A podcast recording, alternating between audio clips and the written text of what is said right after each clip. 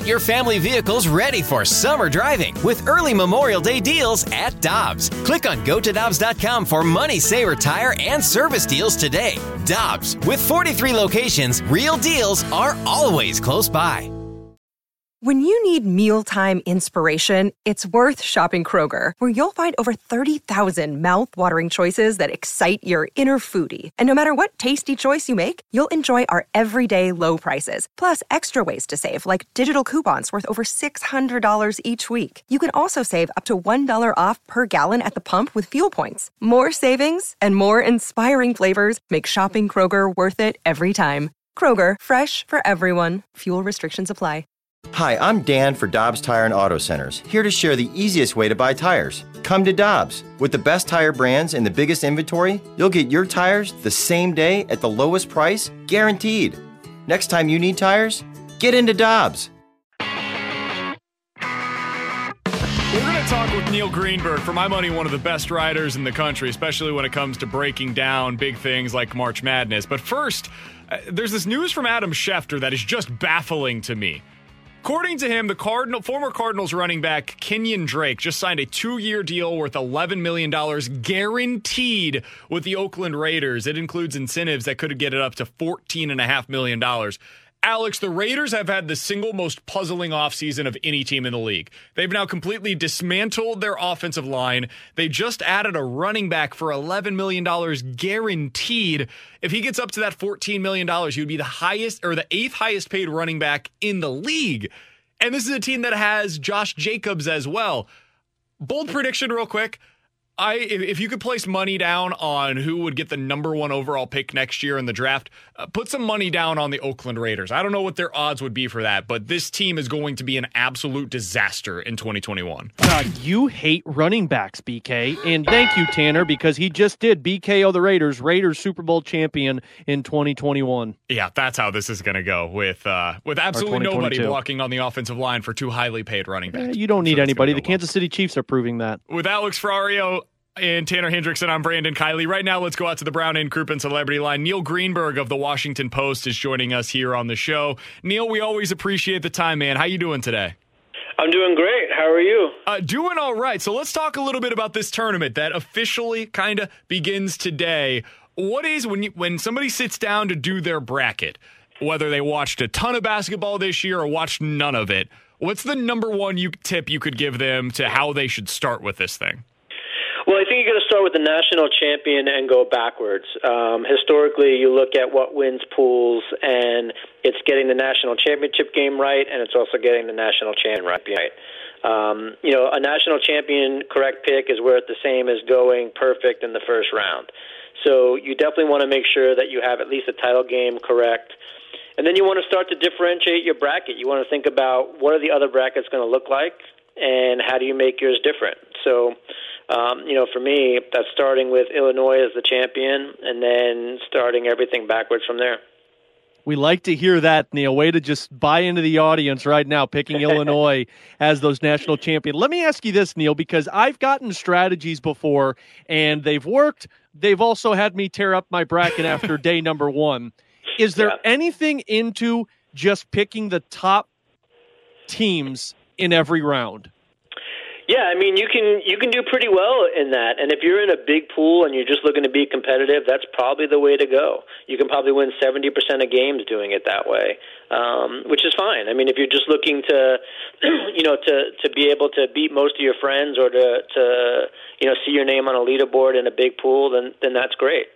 Um, but your your bracket's not going to be unique, right? You're going to have Gonzaga in there, you're going to have Baylor in there, you may even have Michigan in there, um, which a lot of brackets are going to have. Um, so yeah, you may you may get some money, but that's going to be an awfully difficult bracket to have win a big pool. And by big pool, I would say anything north of 50 people in it. Um, for those type of pools, you just have to be different. So, Neil, the number one thing that people like to look at, especially in the first round, I know you said don't worry too much about it, but you know how this goes, right? Everybody wants the upsets, and everybody right. wants to be able to say to all their friends, oh, I picked that one, I got that one right. Which, if you're looking at the seeds, maybe even more so than the teams, where should we be looking for upsets in the first round? I think the 13 seeds are going to be a little more lucrative than the 12 seed. Um, everyone is kind of conditioned to look at the 5-12 game and pick a 12 seed. Um, I know locally here in D.C., Georgetown is going to be, um, you know, very popular. I'm sure, but I'm looking at the 13 seed. I'm looking at uh, UNC Greensboro. Uh, I'm looking at Ohio over Virginia. You know, Virginia has had a tough time lately with their um, coronavirus positive tests. They haven't been able to practice. Um, so I'm looking there as well. And I think, um, you know, North Texas could be an interesting pick, you know, if you're looking to differentiate your bracket a lot. And, um, you know, Liberty over Oklahoma State. I mean, I think that those are, that's going to be the seed line, at least to me, um, that could have a lot more impact than, let's say, the 12th seed. Uh, Neil, that's where I was going to go next. Two teams that confuse the hell out of me in this bracket are Virginia and Kansas, mainly because of the COVID deal that they've been they've been struck with do you see either of these teams being able to make a run, or do you think both of these teams are looking at potential upsets in the first round? Um, I I I am picking um, Ohio to beat Virginia for sure. Um, again, Virginia, you know, Virginia still has to pass their, COVID test, I think, to even gain entry into the tournament. Um, they might have done that. I, I've been a little bit out of loop writing, but um, so uh, definitely Ohio, and I think the odds makers agree there. They opened up an 11 point favorite. They were down to as low as seven point. I'm sorry, Ohio was getting 11 points. They're now getting um, as low as seven points. Um, that's a major shift. And like you said, the same thing with Kansas. I mean, we don't know how you know how it's going to affect these teams on the court. So you're much better off fading them um, because any uncertainty is going to going to work in your favor. Now, do I think Kansas can beat Eastern Washington? Yeah, absolutely. But again, I mean, if you're looking to to get an edge on other brackets, that's an interesting pick for you to take. And you know, you're really only risking you know one point depending on what your your the rest of that upper region of the bracket looks like. So it's not like a make or break type thing. I don't think anyone's going to have Eastern Washington going too deep. But um, you know, it certainly makes your bracket unique in that respect. And perhaps it makes an easier path for a team like USC or even the winner of Wichita State and, and Drake to to get that much, um, you know, to to make it into the Sweet 16 just a little bit easier. Neil Greenberg of the Washington Post joining us here on 101 ESPN. Neil, one thing that I've been struggling with all week is what to make of the, these Big Ten teams because I look over on KenPom and it's six of the top 13 teams in the country based on their metrics in the Big Ten. You go even further, it's nine of the top 35. So, for example, a team like Wisconsin, you look at the record and it's like, okay, 17 and 12. I'm not all that impressed by them, but then you go down the losses, and 10 of those are in Big Ten play against some of the other best teams in the country. How do you think that's going to play out into this tournament? Should I should I be leaning towards some of these Big Ten teams that might not have the record that people are looking at, but are in terms of the quality of the team, some of the best teams in the country?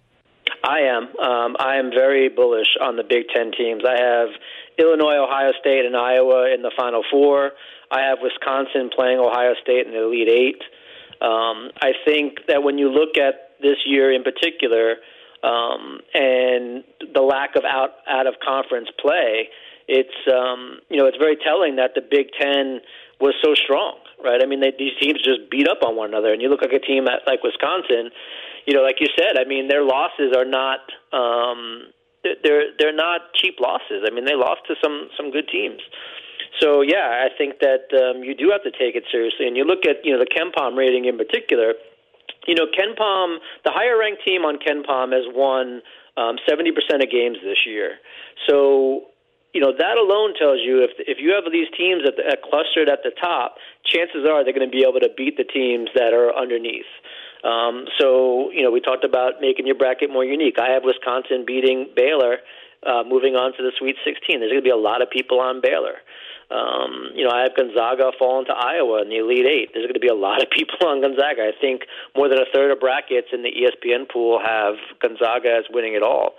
So if you get, you know, look, you have to get lucky in these type of things. If if Zaga does lose before that, you know, you just eliminated a third of the field, which uh, is no small thing.